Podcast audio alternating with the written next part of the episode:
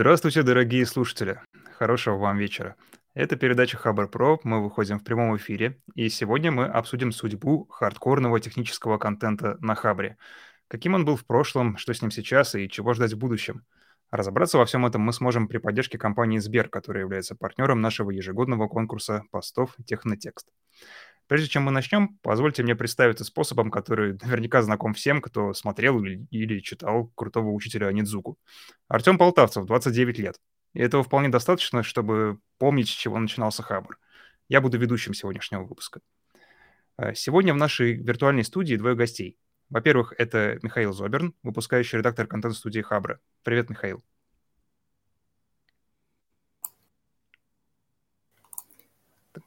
А один я не слышу Михаила.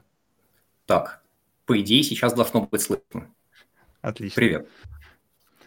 А, и второй, но не по значению гость, это Стас Щетинников, директор по развитию одного из IT-департаментов в Сбере. Стас давно Всем на привет. Хабре, он не только и не столько в качестве читателя здесь присутствует, он скорее автор, а, и причем пишущий.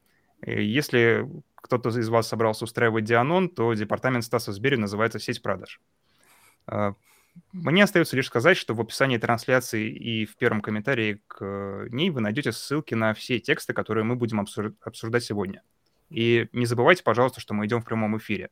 Это значит, что я могу озвучивать все ваши мысли, вопросы и комментарии.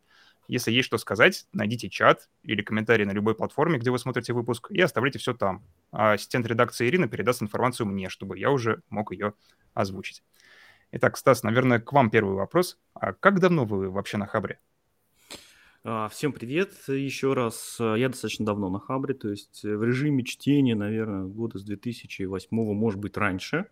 А вот э, с точки зрения писателя, то есть автора, первые посты у меня были в 2011 году, ну, то есть 10 лет тому назад.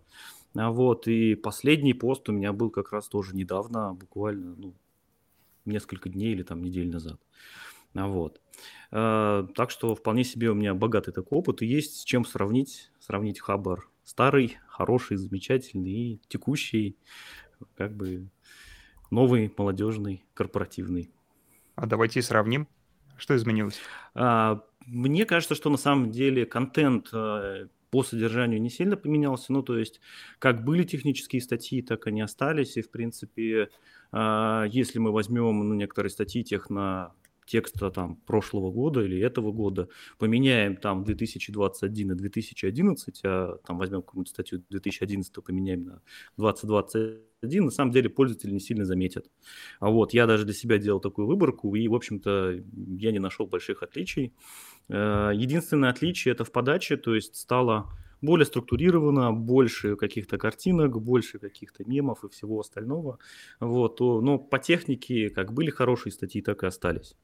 А, кроме того, появились, наверное, у нас э, на Хабре еще такие общечеловеческие темы, по большому счету, это э, всякие стоматологии, лазерные э, эти, зрения и так далее и тому подобное. То есть вот этих вот вещей стало сильно больше. Э, не знаю, плохо это или хорошо, но как бы хаба увеличивается, поэтому, э, наверное, это естественный порядок вещей. Э, также я даже вот узнал, попытался спросить мнение своих знакомых, что же поменялось в Хабре за 10 лет, которые, ну, тоже уже достаточно давно там находятся. Вот. А мне сказали фразу, что стало меньше душнил, которые ставят минусы. вот, потому что что же с ними случилось? Стало проще. Куда они все делись? А, я, на, я на самом деле со своей стороны это не подтверждаю, потому что вот как были люди, которые ставят минусы по причине мне неинтересно, а, нет нового, ну то есть ничего нового не узнал, там и так далее, так они как бы остаются, и по большому счету, наверное, даже больше, большое количество минусов именно как раз-таки приходит от этих вот ребят. Вот в этом плане, как Хабр, торт, я бы так сказал. Вот. Но это как бы общечеловеческие, наверное, такие вещи. Ну, вот. давайте еще послушаем мнение человека, который работает с аудиторией Хабра профессионально. Михаил, изменился Хабр за последние годы? Хабр, конечно же, изменился. Туда пришла новая аудитория. И как-то так э, получилось, что плавно я изменился вместе с Хабром, потому что изначально лет 10 назад, еще в университетские времена, Я заходил сюда, к нам, а, чтобы как-то углубить те знания, которые нам давали в университете. Например, что такое энтропия? Э, в учебнике это написано как-то не очень понятно. Если заходишь на Хабр и читаешь несколько статей энтузиастов, которые разобрались, что такое энтропия, и красиво об этом рассказали, то ты начинаешь глубже в этом разбираться. Не знаю, как, например, энтропия связана с информацией, с информационной энтропией, или как энтропия и как все это связано с физической химией. Все это я понял не столько благодаря университету, сколько благодаря Хабру. Но со временем Хабр для меня стал больше развлечением. Я ходил по ссылкам, читал примерно все статьи подряд, примерно со всеми комментариями подряд. Это стало моим хобби. И в итоге, к настоящему моменту, когда прошло 10 лет, я превратился в профессионального читателя Хабра. Я практически ничего не пишу, я занимаюсь исключительно тем, что читаю статьи и говорю, похожи они на то, что может быть на Хабре, или не очень. И больше всего на Хабре меня подкупало то, как люди там общаются. Это первое впечатление. Они более логичные, они более последовательные. Еще иногда их диалоги напоминают диалоги инопланетян. Там два человека э, спорят, но это, смысл спора очень трудно уловить. Один говорит что-нибудь вроде того, что образ группы заморфен ее фактор, фактор группы по ядру гомоморфизма, а другой его э, поправляет. Э, ты учти, что это только при гомоморфизме, и первому минус ставят после этого. Это забавно, это прикольно, это похоже на научную фантастику. И что до душнил, которые ставят минусы, но это не душнилы, это люди, которые, в общем-то, создали Хабр. Именно благодаря им нельзя просто взять и написать в комментариях какую-нибудь ерунду. Это не душнильство, это необходимая строгость. Это было здорово. Сейчас это уже не совсем так. Э, можно наткнуться на статью какого-нибудь научного фрика, и там в комментариях ему отвечают два других фрика, а нормальные люди не приходят. И вот это вот тревожит. Раньше такого не было. Ну, правда, это редкое событие. Не то чтобы все статьи в топе такие, но такое стало случаться. Раньше, благодаря душнилам, такого не было. А если оценить по душности, есть ощущение, что стал Хабр злее или добрее с возрастом? Он стал все такой же строгий, но более разносторонний, более взрослый, наверное, так. А у вас, Стас? А, нет, у меня нет ощущения, что он стал как-то добрее или злее. Ну, то есть он такой, какой он был. А, ну, да, он стал разнообразнее, как я уже сказал, там стоматологии, эти вот лазерные зрения и все остальное. Ну и плюс с поправкой на время, потому что, как бы, читаешь статьи 2011 года, там Apache, PHP, вот это все, как бы, в наше все. Вот сейчас, конечно, уже там статьи по кубернетису больше набирают плюсов и так далее. Вот. Ну и, кстати, по поводу душнил, а, я на самом деле э, ну, люблю хорошие технические статьи, вот, но, к сожалению, они обычно, ну, как бы не очень много набирают плюсов, не очень много кармы набирают, и там читаешь какую-нибудь прекрасную статью от Авито, я не знаю, от того же самого Сбера или еще откуда-нибудь, а вот, и видишь, там, думаешь, ну, наверное, там она хороша набрала, а она там плюс 15, ты думаешь, ну, прикольно, конечно. Там, ну, и там, скорее всего, как раз-таки вот эти вот ребята, которые отвечают за строгость, про мне неинтересно и тут нету какой-то полезной информации, ну вот благодаря им это, это, эту статью не увидели там другие люди, потому что многие статьи остаются скрытыми, потому что контента много, как бы в основном всплывает тот контент, который больше отзывается в сердце, который попроще, поприятнее читать, более развлекательный. Вот, а всякий хардкор у нас с вами, как всегда, уплывает чуть-чуть вниз. Вот. Ну и как бы вот, если бы я все статьи, которые мне не интересны, а, нажимал бы минусы им ставил, я бы, наверное, как бы палец стер до крови, если честно, потому что, ну, как бы 99% контента, оно как бы, ну, может быть, мне неинтересно, либо ну, нерелевантно. Тем более, что ну, про, в текущее время как бы я в меньшей степени читаю, в большей степени пишу. Да, то есть э, я уж больше смотрю Хабар не с утра, не начав, начав писать, там, не знаю, сделав гитпул и начав писать код, да, а, в качестве такой утренней зарядки, а в основном а, либо смотрю какие-то истории нужные мне по работе, да, ну, то есть ты в Гугле набираешь Хабр, плюс там еще какие-нибудь теги, потому что ты знаешь, что, ну, скорее всего, какая-нибудь статья там найдется прикольная. Вот на текущую тему, которая тебе объяснит просто, как там, я не знаю, э, собрать ракету, которая долетит до Марса. Такое, вот прикольно, там по шагам все написано. А Интересно, а вот. у вас работа. Отправляете ракету на Марс. Ну, у, нас, у нас, конечно, rocket science.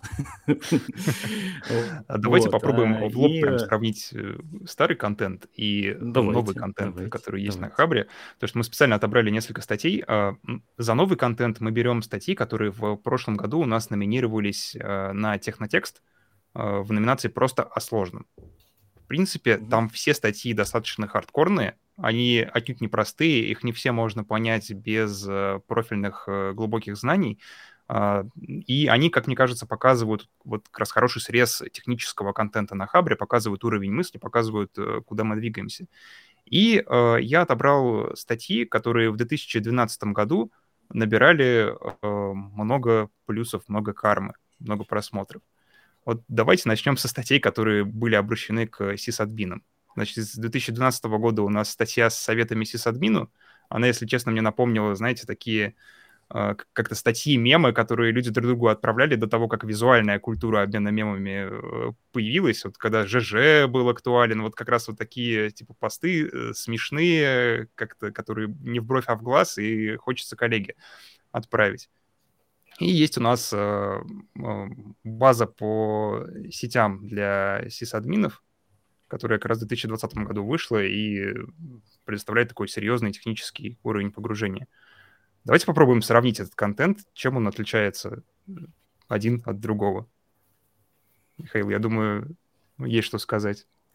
Ты выбрал очень классные примеры, которые замечательно иллюстрируют, как все изменилось.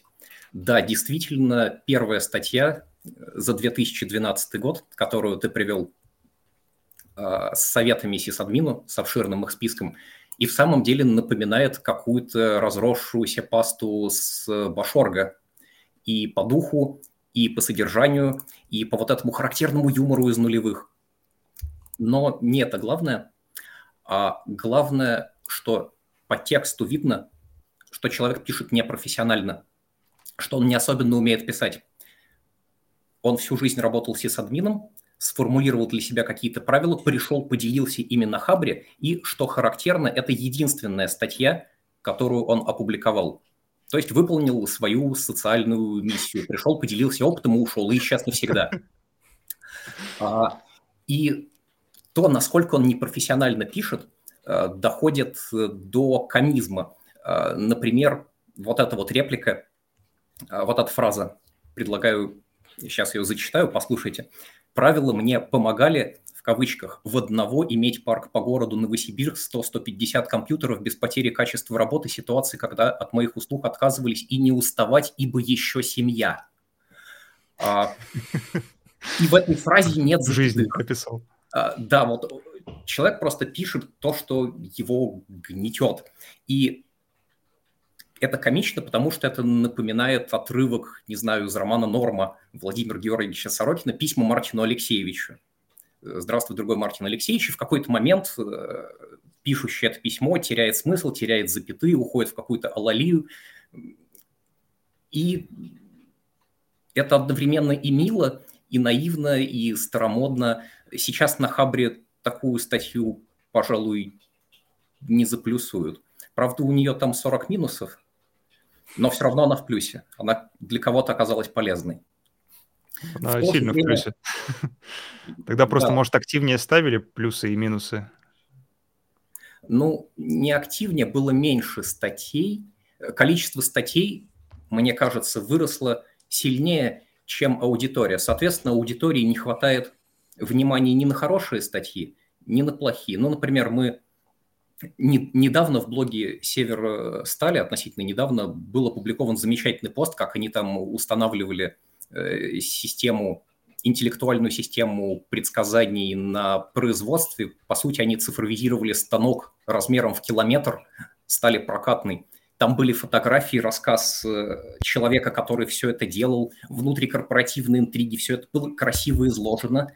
Раньше такая статья взлетела бы в топ лет 10 назад, и ей бы обменивались. Сейчас там 15 плюсов, и ее никто не заметил. Но это не потому, что текст э, плохой или хуже, чем раньше, а потому что у аудитории стало меньше внимания, меньше людей приходится на одну статью. И... Если честно, да, мне даже кажется, что сейчас э, такая статья, как советы сисадмину, она не то чтобы не была заплюсована, она вообще вряд ли бы появилась, в принципе, в, в том виде. Потому что сейчас коллективное бессознательное хабра, оно какое-то другое. Вот от этого текста прям несет 2010-ми э, годами, и сейчас мне такое представить очень сложно. А вот вы, Стас, что думаете? Вы, вы смогли увидеть вот такой текст на хабре сейчас? А, более того, я подобного рода тексты видел, и они у нас уходили в плюс 100. Я сейчас конкретных примеров не назову, но такие были. То есть это э, был поток мыслей по поводу того, какие плохие менеджеры от программиста. Я пытался найти эту статью, не нашел ее, ну вот там вот поток, именно поток мыслей, примерно где-то ну, на страницу полторы, то есть небольшой. Там было плюс 100, плюс 100 ну, как бы по итогу. А, более того, у нас же есть огромное количество статей похожих, ну то есть не по подаче, ну потому что подача действительно изменилась. У нас действительно стали более профессиональные авторы, вот, то есть если ты пишешь плохо, ну, ты просто не выйдешь, да, вот, но контент, само содержание у нас, оно, как бы, мне, как мне кажется, осталось такое же, тот же самый там Фил Ранжен, который писал про а, вот э, подобного рода эмоциональные всякие вещи, да, вот, но только про разработку, и, ну, как бы там плюс 200 как бы совершенно спокойно набиралось. Вот, то есть эмоциональные всякие штуки, они как бы остаются. А более того, вот э, это прекрасный пример вот этих вот статей, как если поменять циферки, то не сильно заметишь. А на самом деле здесь, если в статье 2020, 2020 или 2021 года поменять на 2011, она будет вполне себе нормально смотреться. То есть я вот э, так визуально посмотрел ее, то есть там вот эти вот картинки, которые нарисованы в клеточку на какой-то на какой-то тетрадочке, а вот, а, ну, в принципе, хорошо смотрится. Почему, собственно, нет? А, вот. А почему не в 2011 году такой бы опубликовать? Более того, я уверен, что подобного рода статей с 2011, 2011 или там, с 2006 года было опубликовано немало, потому что по контенту это очень простая статья для очень начинающего там студента слэш-администратора, где рассказывается, что такое IP-адрес, что такое NAT и так далее. Ну, то есть это самые-самые основы. А, вот, э, и они у нас проехали в основной технотекст, что тоже не очень, как бы, может быть, даже и радует. Потому что иногда хочется действительно хардкора в, а, в хорошо заплюсованных статьях, скажем так. Ну, здесь мы попадаем в такую ситуацию, когда действительно хардкор э, не для начинающих, да, для очень опытных специалистов, он э, в принципе, сам по себе не создан для того, чтобы собирать много просмотров, потому что э, опытных специалистов их мало. Поэтому все, что становится плюс-минус популярным, оно, как правило, ориентируется на плюс-минус начинающих, просто потому что начинающих больше. Михаил, что думаете по поводу вот статьи 2020 года, которая на Технотекст была номинирована? Мы поговорили подробно про советы сисадмина, а вот эта статья, она была такая больше техническая, посвящена базе по сетям. Угу. А, ну, первое, что бросается в глаза, особенно на контрасте с письмами Мартину Алексеевичу из 2012 года, это то, что текст написан профессионально. Сначала дается социальная проблема. Таким образом подцепляется аудитория, которая осознает, что в университетах преподают не очень, и чтобы найти работу, нужно учиться. А затем обозначается целевая аудитория текста, молодые, недавно выпустившиеся специалисты. И затем автор показывает, что вот, а вот сейчас мы вам эту проблему решим. И рассказывает, дает эти знания, и понятно, зачем они нужны, э, зачем они тебе пригодятся в жизни. А, да, там все очень просто, на уровне табуретки, и чем роутер отличается от свеча.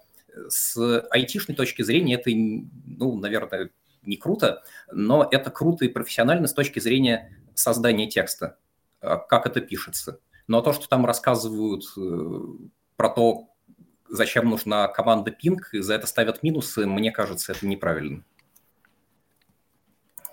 Нас тут Николай в комментариях спрашивает, э, хочет нам тему закинуть, обсуждение которой растянется, я думаю, надолго. А какие сейчас э, статьи в тренде? Добрый вечер. Что сейчас в тренде на Хабре? Какая у нас мода? Я, честно говоря, не знаю, есть ли вопрос ко мне. А, я читаю, ну, потому что читать э, то, что находится в топе, то, что набирает плюсы, оно а, как бы не очень хорошо подходит, поэтому читаешь либо что-то специализированное, либо читаешь все. Да, ну, то есть э, не стараешься ориентироваться на плюс, потому что знаешь, что можешь пропустить что-нибудь, а, что-нибудь важное. А, ну и, соответственно, читаешь некоторые корпоративные блоги, вот, э, с компаний, которые ты знаешь, что там есть хороший контент. Ну, то есть, там, условно, какой-нибудь Авито, там у Сбер иногда бывают хорошие по машин-лернингу статьи, там у Домпляка бывают хорошие статьи. А вот ты их все как бы читаешь, смотришь. Там у Тинька тоже в том числе хорошие статьи. А, поэтому я, честно говоря, даже не знаю, что сейчас в тренде. А, вот. Э, наверное, больше Михаил расскажет. Он, он, он у нас читатель, я как бы чукча писатель в большей степени. Наконец-то они встретились. Да-да-да. Чукча писатель и Чукча читатель. Ну, я бы не сказал, что можно выделить э, какие-то тренды. Просто в целом заметно, что появилось э, больше статей для широкой аудитории по сравнению с тем, э, как это было раньше. А так, если открыть главную хабр и посмотреть, в принципе, там можно найти все те же, те, те, те же самые темы, что и раньше – Э, кто-нибудь заморачивается с игрой «Жизнь», э, строит там аккорды и смотрит, как он развивается. Э, ну, такая хоббийная статья. Классно, что она в топе. Но сказать, что это, в тренде нельзя. Корпоративные блоги, ну, тоже не в тренде, наверное. Все как-то смешалось. Такое ощущение, что внутри Хабра появилось много своих информационных пузырей, которые мы вроде как назвали хабами. Вот, и теперь все в них живут, и нет каких-то глобальных трендов общехабровских. Вот да, да мне тоже кажется, что здесь нельзя говорить об каком-то общем тренде, который э, в одной ленте происходит, потому что в Хабре много маленьких сообществ, в каждом из которых может быть свой локальный микротренд. Допустим, какой-то технологии э, выходит обновление, и тут же все начинают про него писать, и некоторое время очень им увлечены. Ну, наверное, можно сформулировать так, что трендом стало э, уменьшение количества трендов. У меня, кстати, появилась некоторая такая даже метафора того, что такое Хабр. Хабр, на самом деле, это или продуктовая полка, или, наверное, не знаю, такой э, книжный магазин, где ты можешь найти как э, любовные романы, детективы, так и какую-нибудь серьезную литературу. То есть э, в этом плане в Хабре можно найти все. Вот, конечно, то, что попроще для восприятия, то, что более развлекает, оно, конечно, будет висеть у тебя всегда перед глазами. А вот, э, то, что посложнее, оно где-то на других там полках, на вторых этажах где-нибудь будет находиться. Вот. Но в целом, как бы каждый читатель найдет свою, свой роман, свою книгу, с которым ему будет при, приятно почитать, и он из нее что-нибудь полезное вытащит. Вот.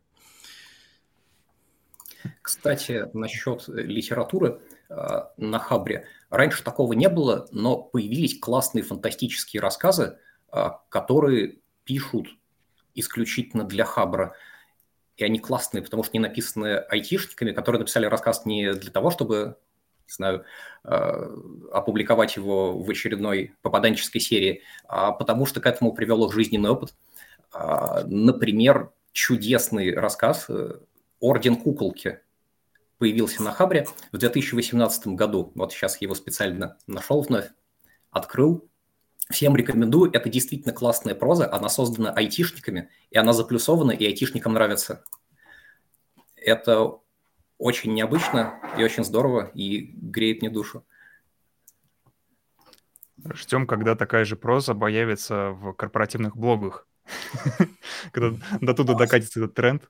В принципе, с нашей помощью, с помощью Хабра, там уже есть литературные эксперименты в э, корпоративных блогах. Я сейчас не буду называть, наверное, конкретные компании или какая у нас тут политика партия. В общем, а, рекламировали какой-то девайс. А как обычно на Хабре это делают неопытные компании, которые хотят прийти с какой-то железкой и продать ее айтишникам. Они придумывают себе айтишника, сидит маркетолог и от лица айтишника пишет какой-то замечательный продукт. Все это смотрится ужасно убого обычно, потому что маркетолог не айтишник, он ничего не понимает, э, ему ставят минусы. Ну, классическая джинса в духе «Незнайки на Луне», если кто помнит.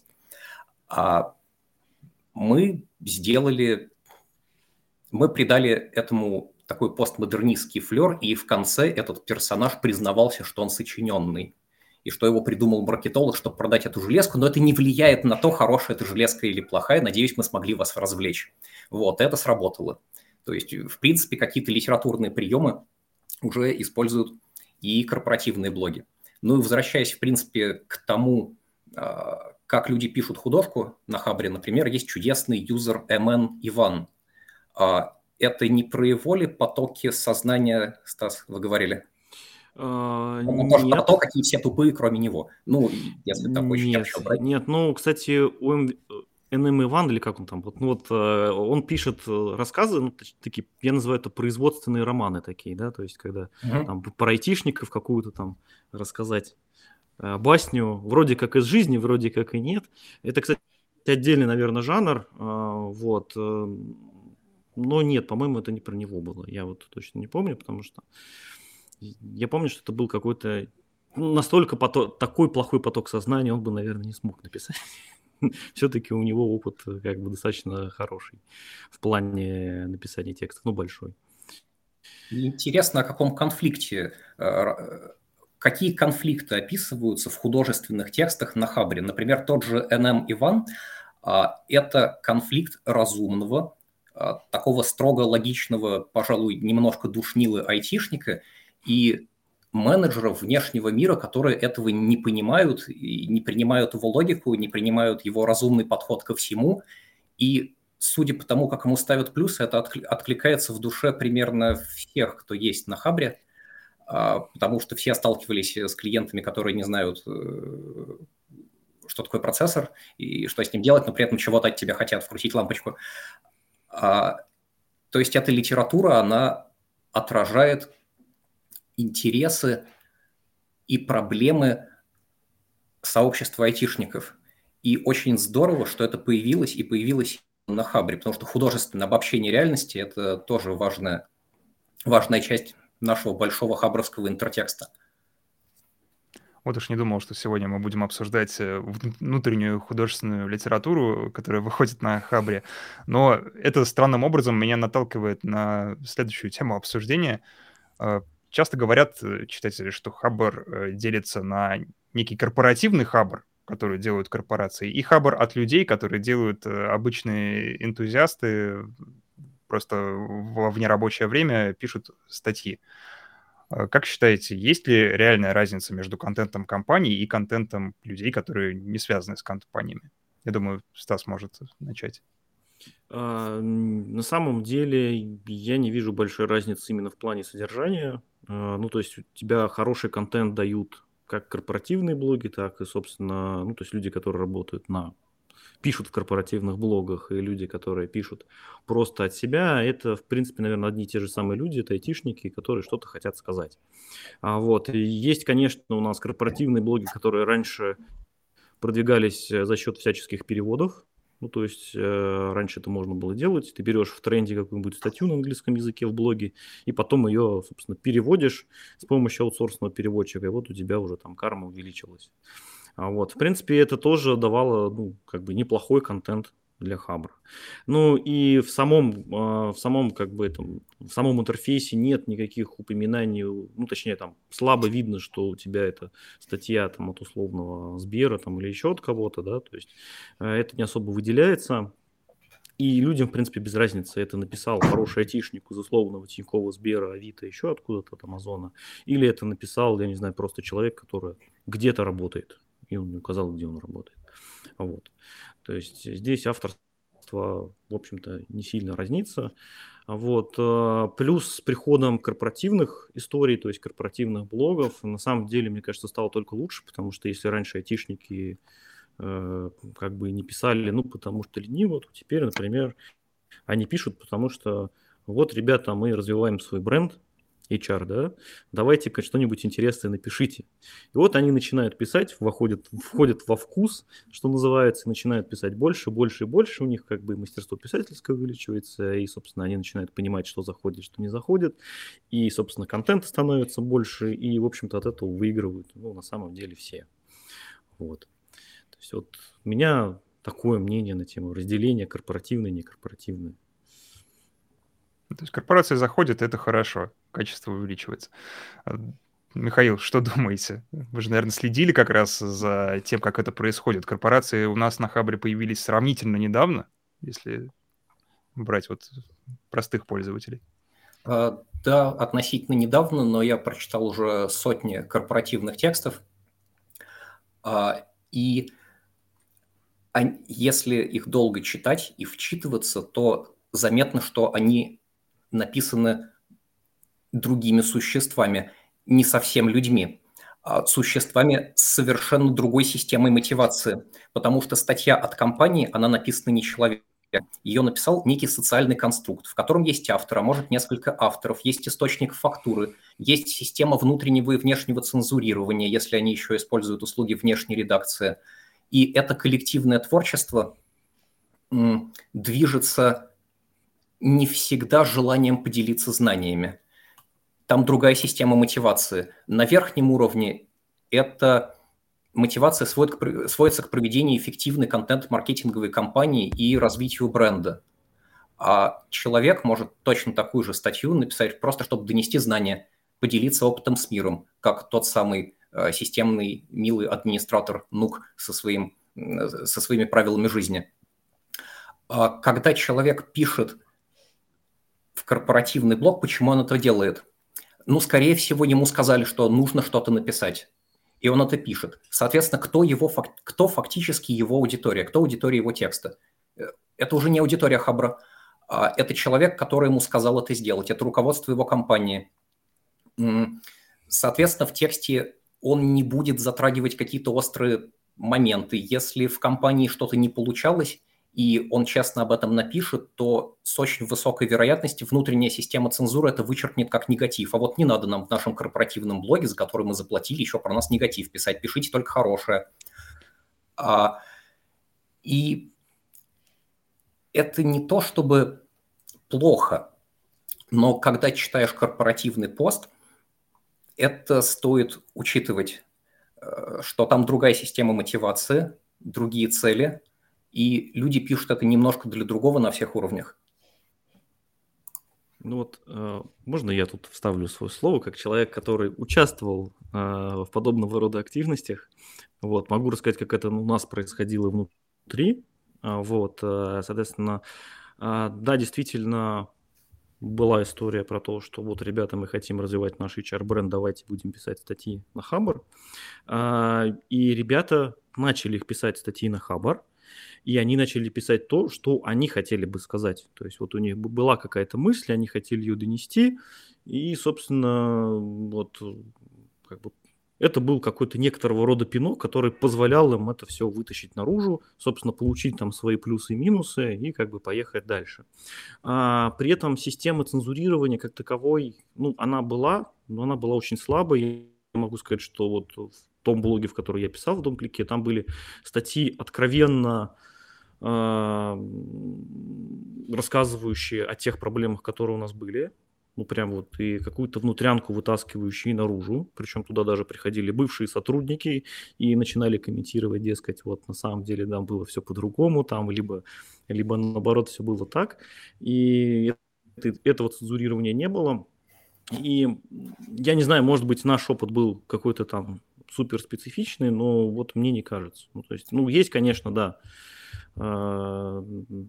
корпоративные блоги, в которых у тебя есть контент-план, по которому нужно следовать, и там все должны туда что-то написать, и ты как бы такой думаешь, что мне написать, чтобы получить хорошую оценку, премию, там, не знаю, благодарность а, от своего руководителя, а, вот. Э, но однако же это все-таки рождает какой-то контент, который ну, достаточно хорош, который да, плюсует, разумеется. потому что если его не а... будут плюсовать, то как бы до свидания. Вот. Ну и пишет Но его, я инженер. сгустил краски.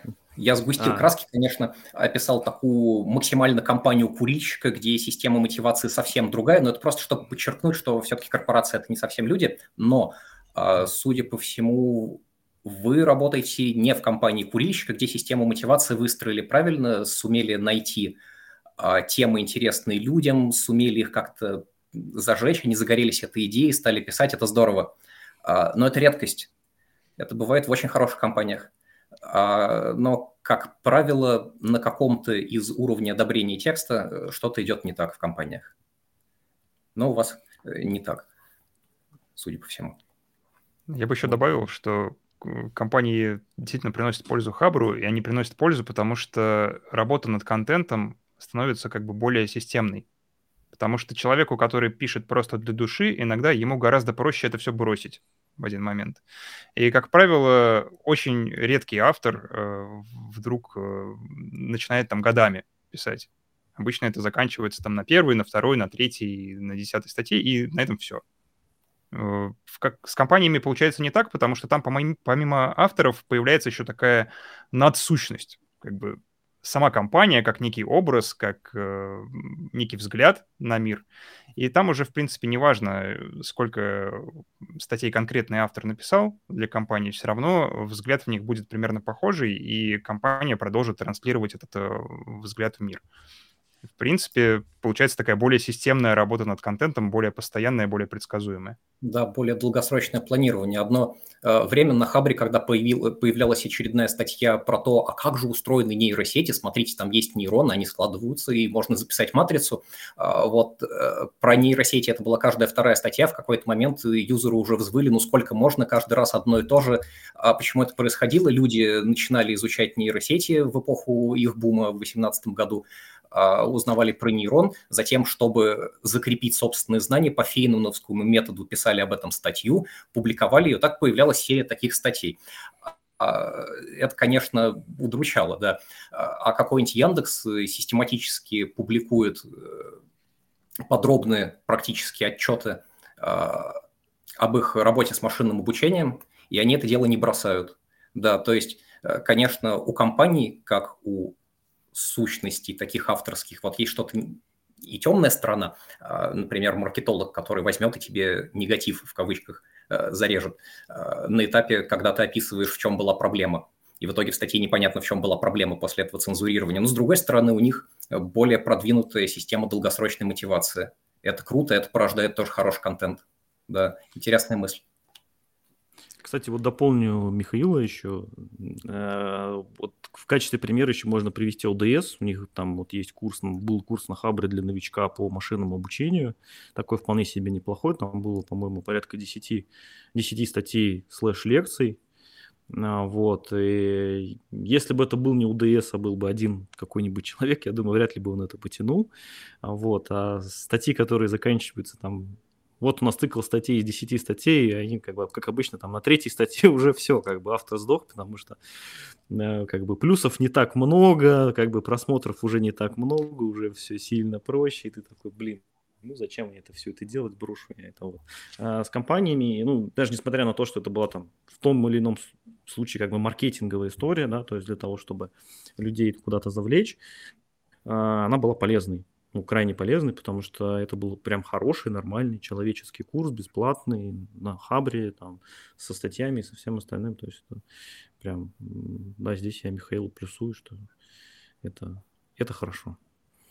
Есть такая старая журналистская шутка, я уже не помню, какая редакция это сделала, но какая-то редакция выпустила такой свод правил, которых они, значит, по жизни придерживаются и э, заставляют авторов своих придерживаться. И там был пункт, что каждый журналист должен э, начать в своей жизни серию статей, и каждый не, должен ее не закончить в итоге.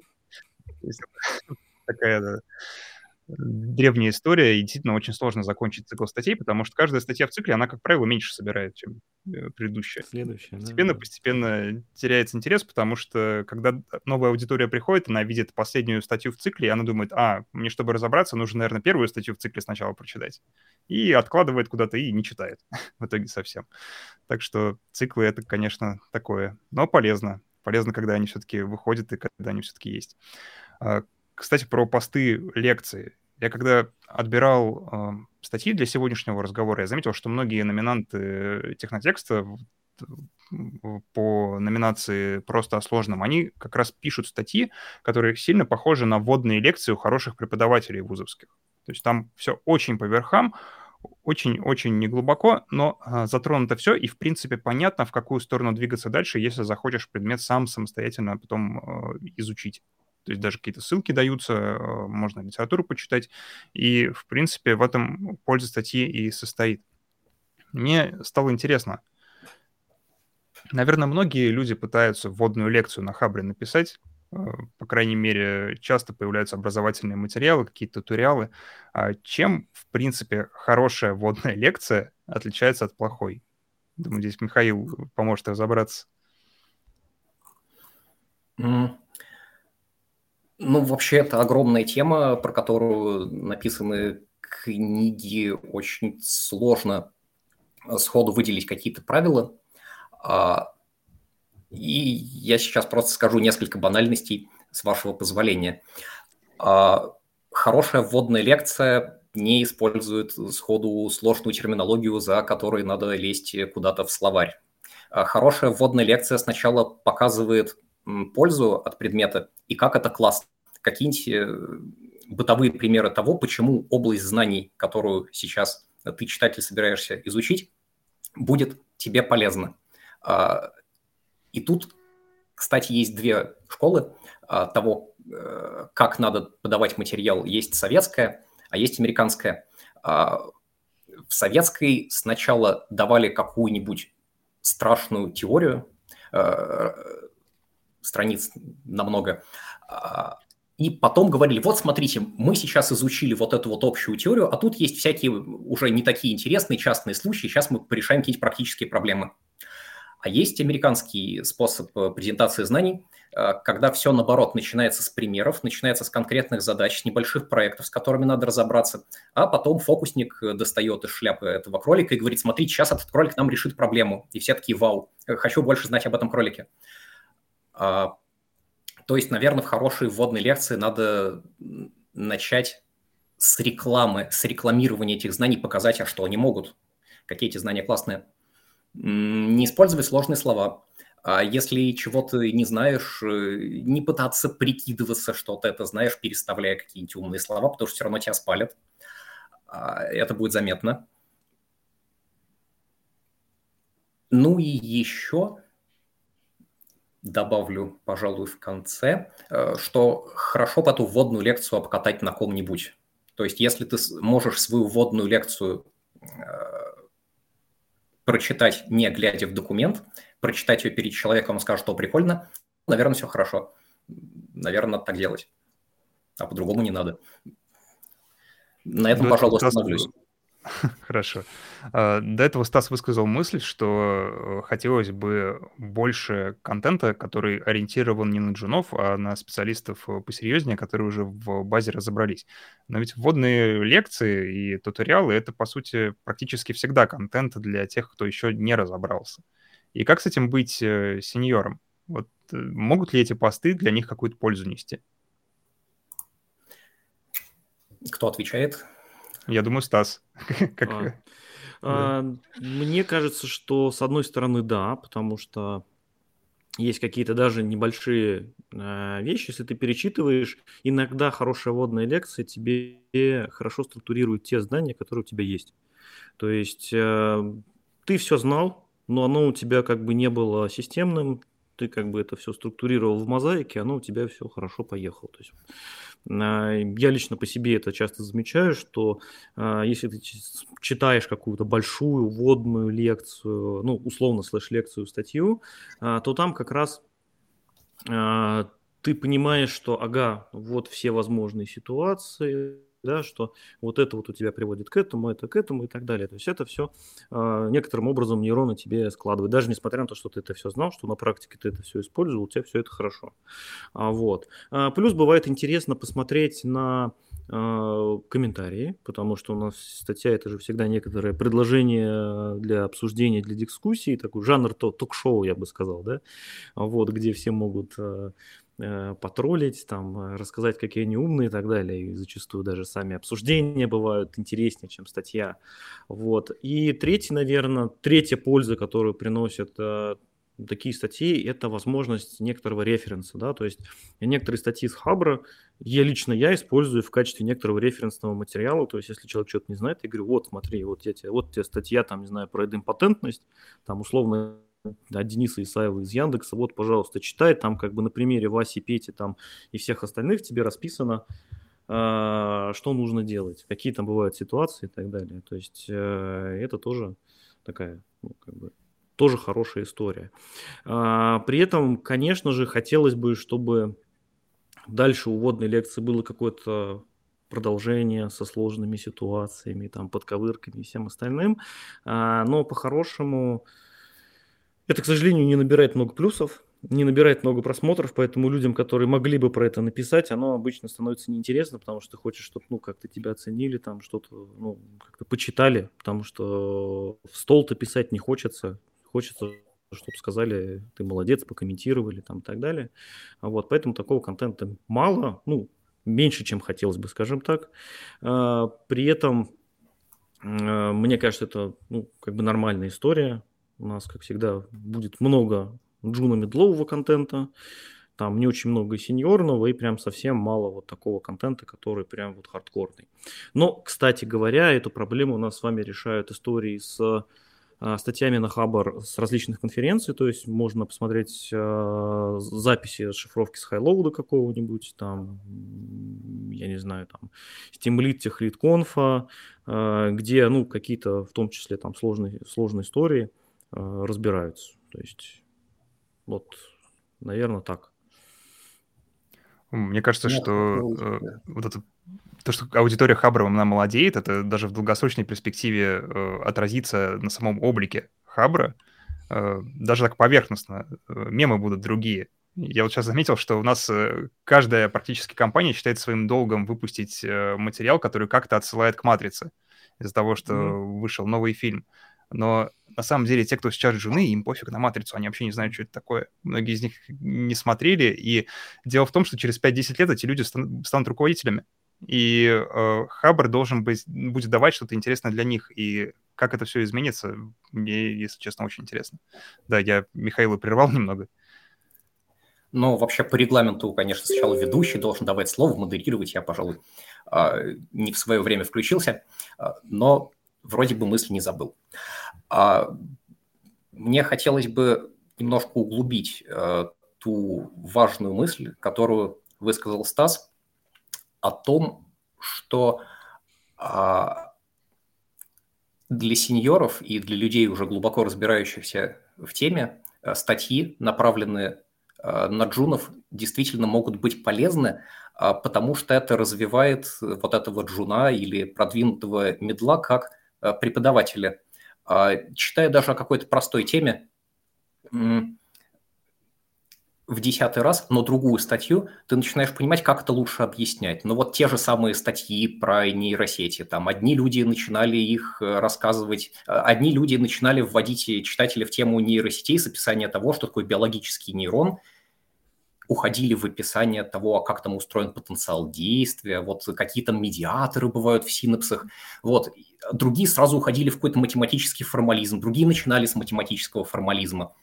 И по меньшей мере а, ты можешь выбрать себе тот способ подачи, а, который тебе больше нравится, и сделать этот выбор осознанно, чтобы учить а, других. Ну, во-вторых, ты, в принципе, видишь как об этом вообще можно рассказывать аудитории джунов?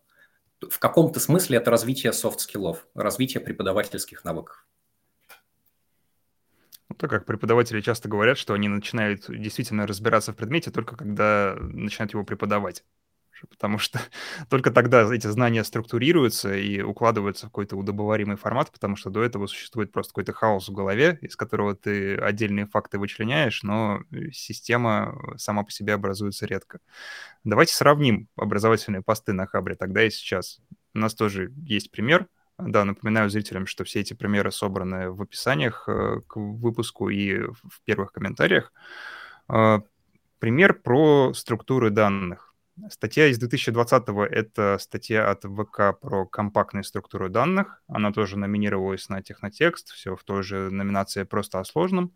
И статья из 2012-го «Структуру данных в картинках». Они на самом деле чем-то похожи, как мне показалось, но э, сильно отличаются по подаче. Я уже вижу, что Стасу есть что на эту тему сказать. Ну, на самом деле я согласен. Э, и опять-таки я вполне себе могу представить эту статью из 2021 года в 2011 и наоборот. Более того, там даже такие похожего рода статьи э, можно было бы увидеть.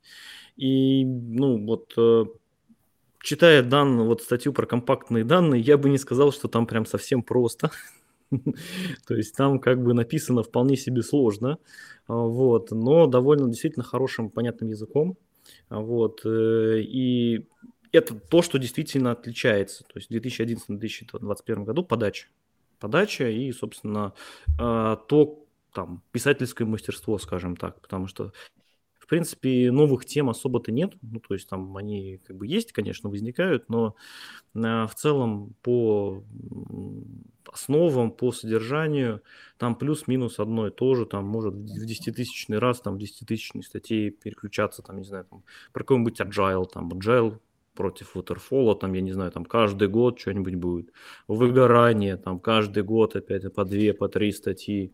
Там собеседование, это вообще бесконечная тема. Собеседование в Яндексе, это просто, знаю, это сериал какой-то уже, это уже, я не знаю, Санта-Барбара, который там уже сначала один отвечает, потом второй, там, потом уже Яндекс отвечает, ну и так далее и тому подобное. То есть, э, в принципе, тема-то одинаковая, подача отличается, да, действительно, стала более профессиональная.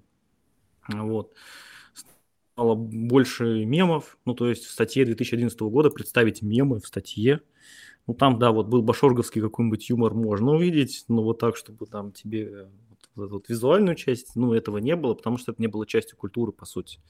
Вот, сейчас это уже такая часть культуры, и тебе... Э, кстати, про корпоративные блоги это отдельная тема, когда люди, которые не понимают контекста мемов, начинают их пихать куда ни попадя, вот, и у тебя вот уже становится, ну, то есть ты смотришь, и там как бы мем ради мема сделал. Ну, ты думаешь, ну зачем?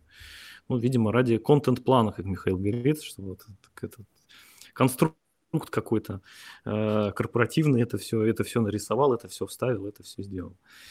Вот. Мне даже жалко людей, которые делают вот такого рода контент, потому что ты смотришь и видишь желание человека понравиться. Он так сильно хочет понравиться всем, чересчур сильно. И да, это, к сожалению, заметно. Э, Михаил, а вы что думаете про разницу этих статей? Ну, что бросается в глаза сходу, в первой э, суровая схема, нарисованная не дизайнером, а явно айтишником в какой-то программе в качестве картинки для привлечения внимания, а во второй няшные, няшные котики в коробочках. И вторую статью, признаюсь, хочется читать больше, она более дружелюбная, она сходу обращается к читателю, а, сходу приводится какой-то интересный пример. Э, вот дерево поиска разрослось, вот-вот подопрет корнями соседней стойки в серверной. Боже мой, э, что я вижу? Это же художественный образ в технической статье. Это прямо как э, замечательный научпоп, который мы потеряли, который был еще в 80-е, ну, книги издательства «Мир». Вот что-то похожее. Потом научпоп стал похуже, и вот на Хабре возродилась эта прекрасная традиция. Это, это очень здорово. А первая статья, которая из 2011 года, ощущение, что я написал просто вот какой-то исследователь, который пишет отчет, как вот там ковыряется в своих железках.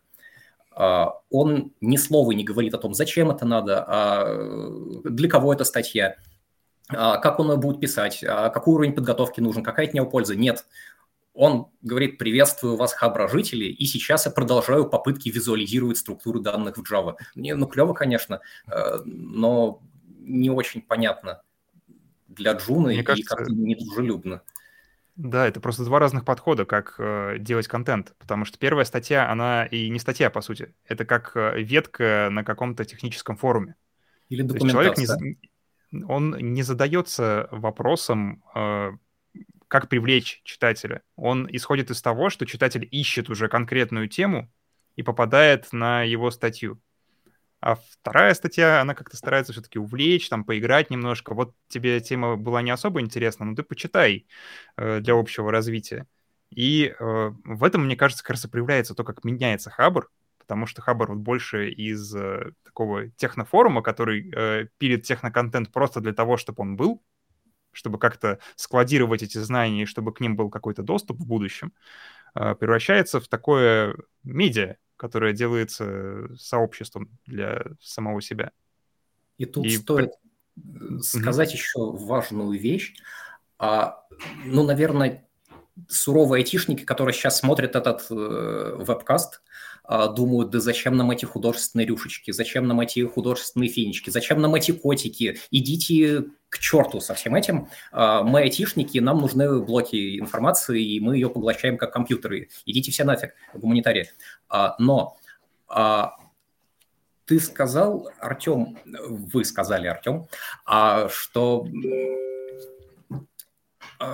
эти статьи лучше вовлекают аудиторию. И тем самым сообщество Хабра выполняет важную социальную миссию. Больше людей будут вовлечены в IT, если статьи будут такими. Больше людей, ну пусть не в два раза, пусть на какие-то даже единицы процентов, но все равно больше людей станут айтишниками. И это очень важно. Потом они уже будут читать про блоки э, информации и читать документацию э, в оригинале на китайском. Но для начала пусть будут котики в коробочке. У меня почему-то в голове такая картинка из сериала «Доктор Кто» нарисовалась, где брали, значит, людей и переделывали их в такую расу роботов гуманоидных. Примерно то же самое происходит с людьми, когда они попадают на хабр. Сначала ну, котиками завлечем, да, тебя привлекают почки, но потом ты превращаешься в андроида. Ну, не такой уж и плохой вариант. Ну, такого продвинутого андроида на хорошей зарплате. Я бы хотел так. таким быть. Давайте немножко еще поговорим о том, как выбираются темы для технохардкора. А, потому что я тоже заметил в номинации просто о сложном, что многие тексты, они оригинальны именно в плане выбора темы. Например, там была очень классная статья, которая пыталась систематизировать знания по транслитерации. В принципе, этим много кто пользуется, кто что-то верстал в своей жизни, но э, так вот взять и все объединить, это задачка та еще, потому что подходов э, к, к этому невероятное количество. Э, Скажите, как вы сами выбираете темы, когда работаете над текстом? Как вот выбрать так, чтобы попасть? Стас, думаю, с вас можно начать. А, выбирать сердцем, как обычно говорится, потому что а, когда ты думаешь о том, ну, там, отзовется ли статья у там, условной целевой аудитории, да, у условного читателя, то, наверное, проще всего быть этой целевой аудиторией, быть этим читателем своей собственной статьи. Если ты, ну, как бы, э, если ты, если у тебя получается быть читателем своей собственной статьи, то, как бы, там это получается сильно лучше, чем когда ты следуешь какому-то контент-плану, у тебя есть какое-то там задание, там, я не знаю, сверху и так далее. Поэтому а, у меня чаще всего выбор темы совпадает там с интересом. Ну, то есть, если что-то от чего-то у меня пригорает, если что-то мне хочется прям рассказать, я беру, рассказываю, и это выходит лучше, чем когда ты пытаешься написать статью для того, чтобы ее написать. А вот, поэтому для меня выбор темы это больше такой выбор там субъективных личных ну, представлений, интересов, то, что вот лично мне интересно, вот про то и рассказываю. Поэтому, потому что это отражается и на подаче, и на, собственно, на содержании, потому что если тебе это интересно, ты про это ну, больше знаешь и больше и лучше расскажешь. Если тебе это не интересно, это будет видно и по, собственно, по самому тексту, по стилю, по изложению, э, и оно как бы будет, ну, на самом деле, отталкивать людей. И вот так, по сути, если ты с любовью относишься к своему тексту, а, это видно. Вот в той же самой статье про транслитерацию там видно, что человек это с любовью к этой статье относится, к этой теме, ему интересно, он это все разбирал. А, вот. Э, и этого не было заданием сверху сделать что-то. Вот. А, плюс э, выбор статьи ну, нужно понимать, что когда ты выбираешь статью, что если ты выбираешь что-то специфическое, сложное или про что там знает не очень много людей, например, захотел написать статью про объектную систему Common Lisp, да, какую-нибудь, про, про который, там, которого пользователь там 10 человек во всем мире, ну, условно говоря. Вот. Но, очевидно, тебя прочитает не очень много людей, но при этом ты можешь это написать, словить там свои 2-3 плюса, ну, ты будешь понимать, что да, окей, там хоть кто-то читает, я хоть там, что-то себе, что-то родил, так скажем, что-то вытащил. А вот. Если хочется там побольше плюсов, то, естественно, должна быть какая-то статья с тематикой, которая может задеть или которая была бы интересна большому количеству людей. Вот. Э, менее специфическая, более такая, может быть, развлекательная. Ну, если не развлекательная, ну, хотя бы с каким-то внутренним конфликтом, с какой-то внутренней проблемой, которую хочется решать, которая отзовется у других. Вот. И только тогда это взлетает. Получается ну, ли так. системно над контентом работать, как вот по такой парадигме, когда ждешь, пока накатит вдохновение?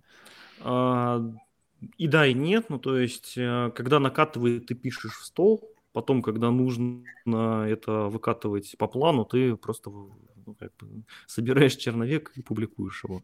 Ну, у меня так, по крайней мере, получается.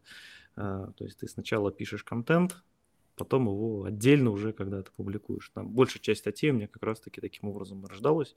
То есть асинхронно друг от друга два процесса. Вот.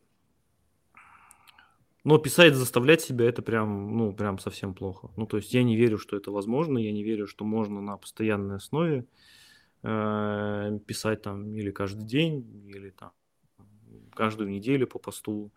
Ну, только если это не новости, как у Ализара, у которого там 9 с лишним тысяч статей, вам написано, да, за все время. Вот, ну, как бы это не получается.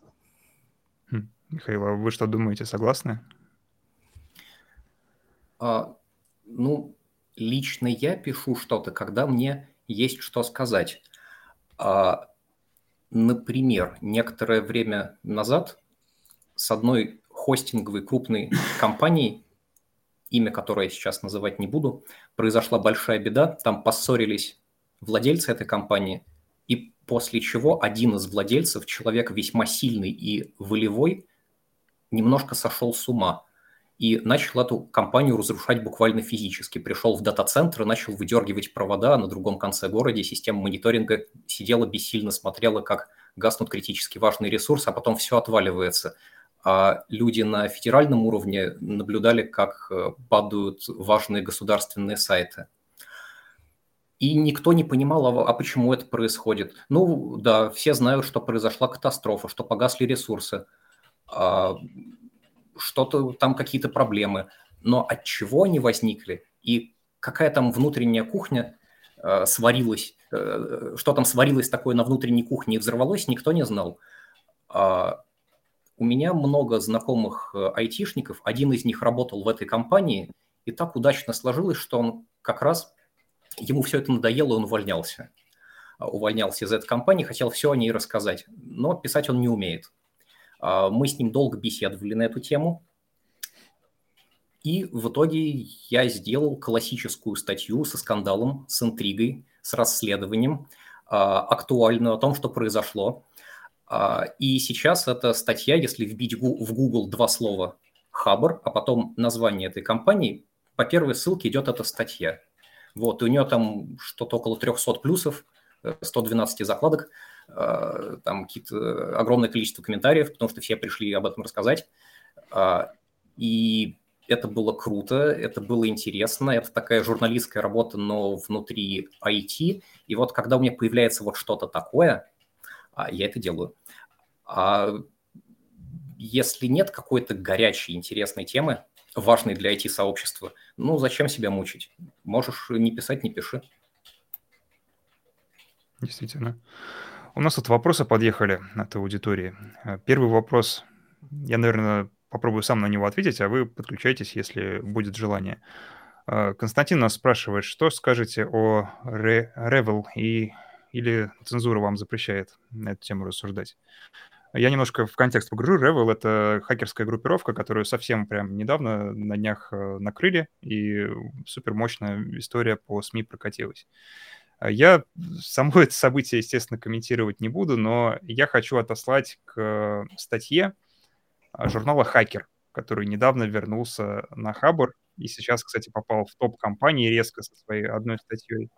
И там рассказывали историю, почему отказывались от некоторых форматов, и рассказали, почему они закрыли форум на своем сайте. А форум они закрыли как раз потому, что в определенный момент стало тяжело очистить э, его от э, информации, которые могли хакеры использовать в своих хакерских целях. То есть тяжело э, было без надлежащей модерации поддерживать на форуме просто так, чтобы он не противоречил законодательству. Информация там не противоречила законодательству. И там очень интересная мысль была высказана, что раньше вот взлом чего-либо это скорее была как такая игрушка для людей. То есть просто во внерабочее время или после школы можно было посидеть и почитать вот журнал «Хакер» и что-нибудь взломать. Просто чтобы посмотреть, как это устроено, как вот дети машинки э, разбирают, чтобы посмотреть, что внутри. То же самое. Но потом это все разделилось на две большие ветви. Одна, соответственно, совершенно преступная, а вторая корпоративная — это люди-безопасники, которые, наоборот, защищают э, компании от атак хакеров. И э, медиа, которые э, раньше рассказывали просто про хакерство в вакууме, они в этой ситуации не могут нормально существовать. Им нужно все равно э, переоборудоваться, чтобы перейти на вот эту белую сторону и делать контент, который будет полезен профессионалам. Поэтому, Константин, я вас просто отправлю вот в, в эту статью, почитайте, там, правда, можно очень интересные параллели с э, этой ситуацией для себя выстроить. Думаю, вы без труда ее найдете. Это последняя статья в блоге журнала «Хакер» на, ха на Хабре. Так, и э, еще один, ну, скорее не вопрос, а замечание, оставил нам его Архип. Заметил, что часто пролистываю статьи, смотрю по диагонали. Читаю только начало, экономлю время.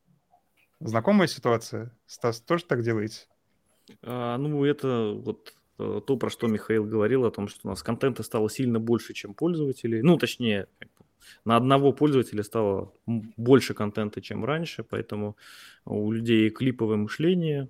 То есть, если раньше статью читали, условно говоря, прям читали, то сейчас ее смотрят по диагонали, и поэтому э, по большому счету, если хочется вложить какую-то мысль, нужно ее повторять в каждом абзаце, ну, там, по разу, наверное, чтобы, чтобы людям Э, как бы, чтобы эта мысль как-то была прочитана хотя бы, либо увидена. Вот. Ну и сложные какие-то мысли, сложные конструкции, их нужно из статей вытаскивать, если хочешь, чтобы тебя тоже, ну, как бы, а, чтобы прочитали. Но так, да, да. И зачастую даже люди не читают дальше заголовка, даже вот можно, да, более сильно сказать. То есть, там. И я боюсь, что эта ситуация может привести нас э, к, к сильному, ну, достаточно засилию кликбейта, как там в песне Шнурова, там куртка убийца, утюг спас ребенка, да, вот на проклятом месте лежала клеенка, и вот, вот у нас вот такой вот будет у нас хабар. А, вот, но вот э, чтобы вот такого, чтобы вот такого не было, нужно, конечно, наверное, что-то с этим делать, хотя, в принципе, все СМИ к этому движутся, потому что э, оплата за клики, за показы и за все остальное, и сейчас довольно тяжело найти что-то не кликбейтное, скажем так. И даже на самом Хабре уже это как бы тоже проявляется, уже э, как-то над заголовком и над картинкой для привлечения внимания работают больше, чем над самим текстом и содержанием зачастую. Для того, чтобы люди кликнули, посмотрели и, собственно, тем, кому понравилось бы, плюсанули, там оставили комментарий.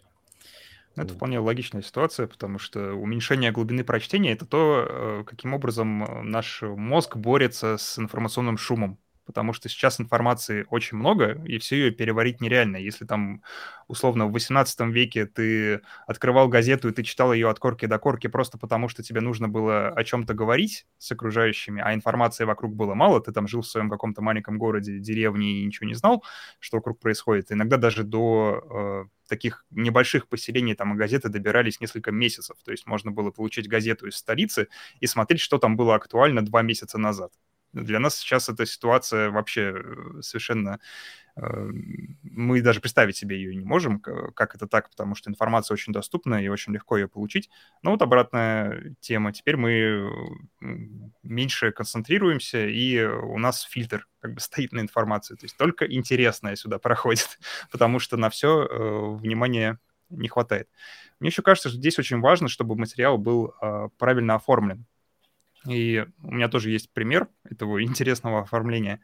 Э, тоже технотекст, тоже прошлый год, та же самая номинация. Там а, автор э, разбирался с э, дешифровкой PDF 417, и э, там очень интересно форматирование статьи организовано. Просто да, зайдите, посмотрите. Там, по сути, вики маленькое сделано. То есть там есть оглавление, есть, естественно, перекрестные ссылки, и есть такая навигация. То есть назад, к оглавлению, дальше. И все это выполнено с помощью якорных ссылок, и мне показалось это дико удобным, особенно для такой статьи, которая ну, претендует на звание такой всеобъемлющей по вопросу. Если много контента, можно пользоваться и эту идею брать. А есть ли у вас такие посты, которые вы на Хабре замечали, вот с необычной э, версткой, которые можно посмотреть, вдохновиться на что-то свое? Михаил, наверное, к вам вопрос.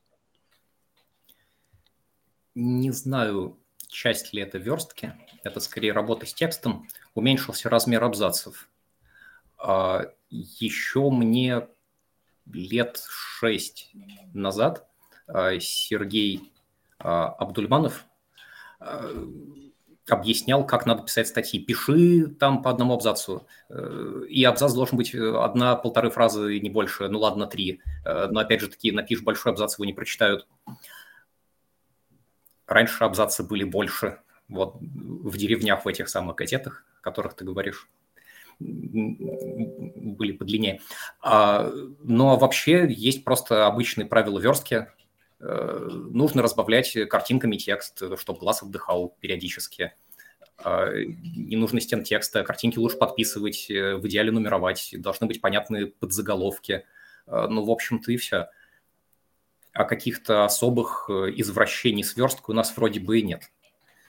Ну, кроме ката. Ну, к нему уже все привыкли. Ну, кстати, я бы посмотрел, как выглядят вот эти типичные извращения, которые в журнальной верстке используются в рамках хабра. да. Да, да, да, да, да, да, вот это все. Я бы просто поглядел, как это может быть, мне кажется, интересно. А, Стас, ну, вы, соответственно, тоже э, как-то пользуетесь какими-то приемами верстки необычными, которые можете посоветовать? Э, я нет, не пользуюсь. Ну, то есть все стандартное, заголовки, подзаголовки, абзацы, там, ну, форматирование кода ну, с нормальной подсветкой, да, то есть чтобы это было более-менее хорошо. А диаграммы, там, визуальная часть, ну, тоже, конечно же, есть.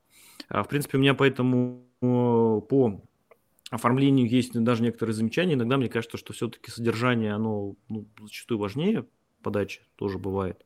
И те же вот статьи, опять-таки, возвращаясь этому, к Ранжину и его статьям, если на них посмотреть, это wall of текст. То есть это стена текста, а у них даже как это, картинки для привлечения внимания нет никакой зачастую. Ну, по крайней мере, там в первых статьях не было. Однако они набирали довольно сильно. То есть они набирали там ну, по 200, могли по 100 плюсов, да. И э, вот, э, как мне кажется, вот как раз подача в данном случае заключалась именно в структурировании текста, да, в самом, то есть вот как у тебя идет развитие сюжета, да, это какой-то... А, у Такеши Китана есть замечательный э, сценарий, называется «Самурай в туалете», вот, там сценарий из одной страницы, там как бы четыре, четыре смайлика, вот, изображающих весь процесс. Вот, и даже вот э, в этих четырех смайликах там вот есть вся структура нужная, необходимая для того, чтобы там развивался сюжет. И мне кажется, что вот именно в подаче важна вот эта вот там проблема сначала, ну какой-то контекст, проблема обозначаешь, конфликт, потом у тебя кто-то с кем-то борется, и потом у тебя, собственно, наступает победа хороших, зл, зл, хороших сил над злыми. Вот. И э, вот э, с точки зрения форматирования, мне кажется, что форматирование не так важно, лично для меня, да, и нежели, собственно, сам текст и, собственно, как, вот, как внутри там развиваются события, да. Вот. Поэтому я, я обычно не использую что-то супер такое интересное, там, вики не делал никогда. Мы плавно подобрались к основному вопросу нашего выпуска. Я думаю, э, Стас может ответить первым, и потом подключится э, Михаил. Каким будет Хабр через 10 лет? Вот, Стас, вы считаете, что в плане технических текстов Хабр не особо поменялся за 10 лет?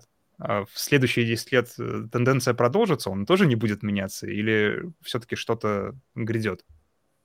А, я не знаю, вот э, мне кажется, что даже вот если говорить, ну то есть у нас вот тут написано, становится ли Хабр проще, да? Мне кажется, Хабр становится понятнее. То есть вот здесь вот есть некоторая другая градация, потому что проще это про контент, понятнее это про подачу. Подача будет становиться более понятной, более, больше будет профессион, профессионалов. И вот э, все-таки, да, я соглашусь, наверное, с Михаилом, что больше будет корпоративных историй, вот, потому что то же самое, что сейчас с Ютубом наблюдается, да, то есть там сначала ты, как все шло на энтузиастах, вот, а сейчас как бы там везде в топах только профессионалы, которые понимают, как это делать, понимают, ну, имеют соответствующее оборудование, практику и все остальное. А с Хабром, мне кажется, будет происходить примерно то же самое. А вот, контент будет э, понятнее. По э, хардкору я не думаю, что Э, он куда-то денется, ну, то есть он все так, как, как был, так и останется. Технические статьи как были, так и останутся. Я за это вообще как бы не переживаю. А единственное, что станет статей больше, и больше станет статей э, более человечных, менее относящихся к IT, потому что ну, ну, просто потому что Хабру нужно расти как платформе, собственно, нужно увеличивать аудиторию. Естественным образом будет захвачена аудитория, которая, собственно, к IT имеет относ... ну, все меньше и меньше отношения. Вот. И вот наш с вами вот этот вот книжный магазин, э, у него будет поменьше уже станет полок с, э, с мотаном и термехом, да, и побольше станет полок с любовными романами и детективами. Вот. Примерно так, мне кажется, поменяется Хабр. Хм, ну, поменьше ли станет? Может быть, просто количество А, да, магазин побольше. Да, да, мне кажется, магазин увеличится, а вот, ну, в процентном соотношении, конечно, технических статей станет меньше, в абсолютных значениях, я думаю, что станет больше. То есть он будет покачественнее в плане подачи, в плане структурирования, потому что он будет рождаться людьми, которые, собственно, э, полупрофессионально либо профессионально этим занимаются. Наверное, так. Михаил, вы согласны или есть еще соображения? А, ну, не могу сказать, что совсем полностью согласен. А, Хабр будет продолжать меняться, и эти изменения будут весьма своеобразными. Я сейчас поиграю в типичную футурологическую игру по двум точкам. А, провести линию в бесконечность, да, там через неделю у тебя будет 7 свадебных платьев, надо закупаться заранее. А, но тем не менее, а, Хабр – это просто отражение IT-сообщества. А, Хабр решает какие-то задачи IT-сообщества в целом и индустрии. Сейчас индустрия растет, она нестабильна. Э, часто появляются новые технологии. Эти новые технологии надо как-то где-то с кем-то обсуждать. Появляются новые профессии. Там некоторое время назад никто не слышал про девопса. А сейчас все говорят про девопсов, пишут про них огромные статьи. А, но через некоторое время, так как, в принципе, любые технологии или индустрии развиваются не по экспоненте, а скорее по сигмоиде, IT-индустрия а, стабилизируется – а, там выделятся традиционные профессии. DevOps будет это не то, что вчера из, из, изобрели, а то, чем занимался мой отец, условно говоря. А, будут какие-то традиции. И так как сейчас бум индустрии, в ней очень много молодых людей, которые только-только делают первые шаги в IT-индустрии, потому что тут много платят, а, потому что их не хватает. Со временем, когда их станет хватать, Э, станет меньше джунов, и статьи на Хабре станут более техническими, потому что индустрия стабилизируется. Они станут более глубокими, потому что реже появляются новые технологии, и люди будут ковыряться в старых, исследуя их максимально глубоко. А что еще изменится, как мне кажется? а люди, не аффилированные с компаниями, будут выглядеть как эксцентричные одиночки или маргиналы, которые не смогли устроиться, потому что компании, проводя свою современную а, маркетинговую политику и контент-политику, поймут, что чем больше авторов находится под их крылом, чем больше авторов сидит внутри компании, делают красный, э, классный контент, э, тем больше компания привлекает людей. Э, соответственно, многие юзеры будут изначально приходить на Хабр уже аффилированные в какие-то компании, не будет вот этой веселой анархической форумной тусовки нулевых. Это будет похоже на какое-то бесконечное заседание гильдии часовых мастеров, э, которые всю жизнь занимаются этими часами. Они будут по хабам распределены, одни прострелки, другие про циферблаты. А там будет относительно немного новых людей, и в каком-то смысле, мне кажется, если исходить из логики развития индустрии и вообще как развиваются технологии, через 10 лет Хабр снова больше станет похож на то, каким он был 10 лет назад, но на новом историческом витке, на корпоративном развиваемся по спирали. В той же точке, но выше. Да, прям все по Гегелю. Но это такие э, футурологические построения. Не знаю, сработают ли они, не знаю, поставил бы я деньги на то, что будет именно так, но если исходить из ныне существующих трендов, ну, похоже, что будет так. Ну, всегда интересно в будущее заглянуть. У меня своего мнения на самом деле сложившегося нет по поводу того, как Хабр изменится. Я просто глубоко убежден, что он изменится. И мне интересно посмотреть, как Хабр приспособится к вот этому новому поколению айтишников, потому что э, на самом деле э, люди в IT-индустрии, они сами по себе очень молодые. У нас сейчас очень много джунов, очень много людей входит в профессию, и э, что-то должно поменяться в итоге. Что-то Хабр должно поменяться. через 10 лет снова. А, да? Не сможет адаптироваться к молодежи? А, да нет, в принципе, в IT-индустрии будет больше зрелых людей, потому что сейчас бум, все ломанулись, и больше молодых людей думают, что они будут всю жизнь заниматься IT, а, но это же не будет продолжаться вечно. В какой-то момент все стабилизируется, и сообщество станет более зрелым по возрасту. Ну, будет там лет 30-35 всем в среднем. Наверное. Интересно, у меня вот такое ощущение, что сейчас Хабр как раз и направлен на тех, кому 30-35. То есть, э, по моим ощущениям, он, наоборот, должен как будто помолодеть немножко, чтобы успевать. Ну Нет? как же бесконечные статьи для джунов? Для кого? Не для кого эти котики в коробке в статьях, которые мы обсуждали, которые появились сейчас, а раньше их не было. Это все для них, для новых людей, которые пришли в индустрию, которых надо анбордить. Убедительно. Ну, э, на этом, я думаю, мы можем завершать сегодняшний эфир.